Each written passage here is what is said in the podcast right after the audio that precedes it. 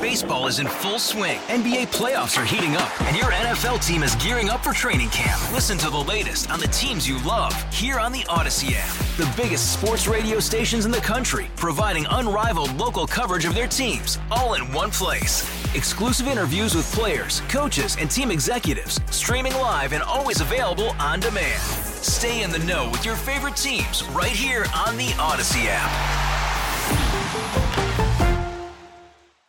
Worried about letting someone else pick out the perfect avocado for your perfect impress them on the third date guacamole? Well, good thing Instacart shoppers are as picky as you are. They find ripe avocados like it's their guac on the line. They are milk expiration date detectives. They bag eggs like the 12 precious pieces of cargo they are. So let Instacart shoppers overthink your groceries so that you can overthink what you'll wear on that third date. Download the Instacart app to get free delivery on your first three orders while supplies last. Minimum $10 per order, additional term supply. What the money goes to, kind of all the different services. People hear Catholic Charities. I know it's a, it's a lot of things. Absolutely, yeah. So, so we, we provide over 57 programs in 80 locations all across the eight counties of Western New York. Uh, I won't list all 57. kind of looks like the, uh, the menu in a restaurant. Uh, but I will tell you that primarily mental health services is a big source of, of, of, of funding from the annual appeal. Uh, that's, a, that's a difficult uh, service to provide, especially in the parts of our community where we, where we do provide that. So that's a big source.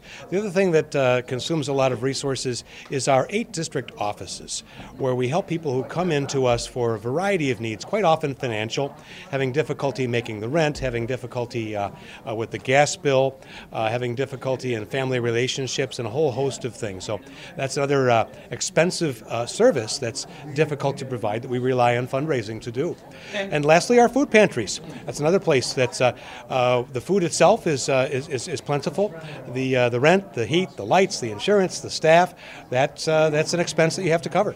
So those are those are three areas of, of, focus that my mind goes to right away that rely very heavily on, on donors uh, to help keep those things going. And also, just to reiterate, you don't have to be a Catholic to get these services. Oh heavens, no! We don't even ask people what their faith tradition is. So we serve everybody. Uh, think of Catholic with a small c, which simply means universal. Uh, in fact, uh, our employee base is very diverse. Uh, we don't ask people what their faith tradition is when they come to work for us, and neither do we ask when they uh, when they come to us for services terms of a lot of the services that you offer, they've been ingrained in Buffalo for many, many years. Obviously, there's been a campaign. Is there anything new, or is there a new area of focus where you, you see more need and hope that this fund Yes, thank you for asking. I, I mentioned briefly in my remarks, uh, we are a service provider in two supportive housing uh, uh, uh communities. Uh, both have opened in the past year right here in Buffalo.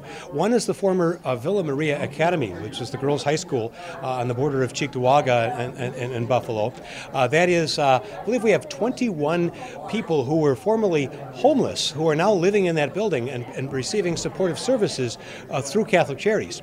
The other is uh, Knowles Court, another building that's been uh, just newly erected this summer, right over here in the medical campus. There are 49 people living there who are under the care of Catholic Charities.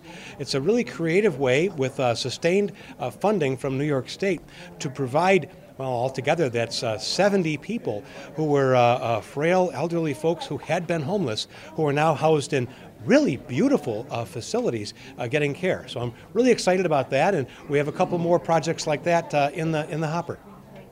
I have a question. Yes. How did you come upon the figure for the appeal? We look at the need in our community.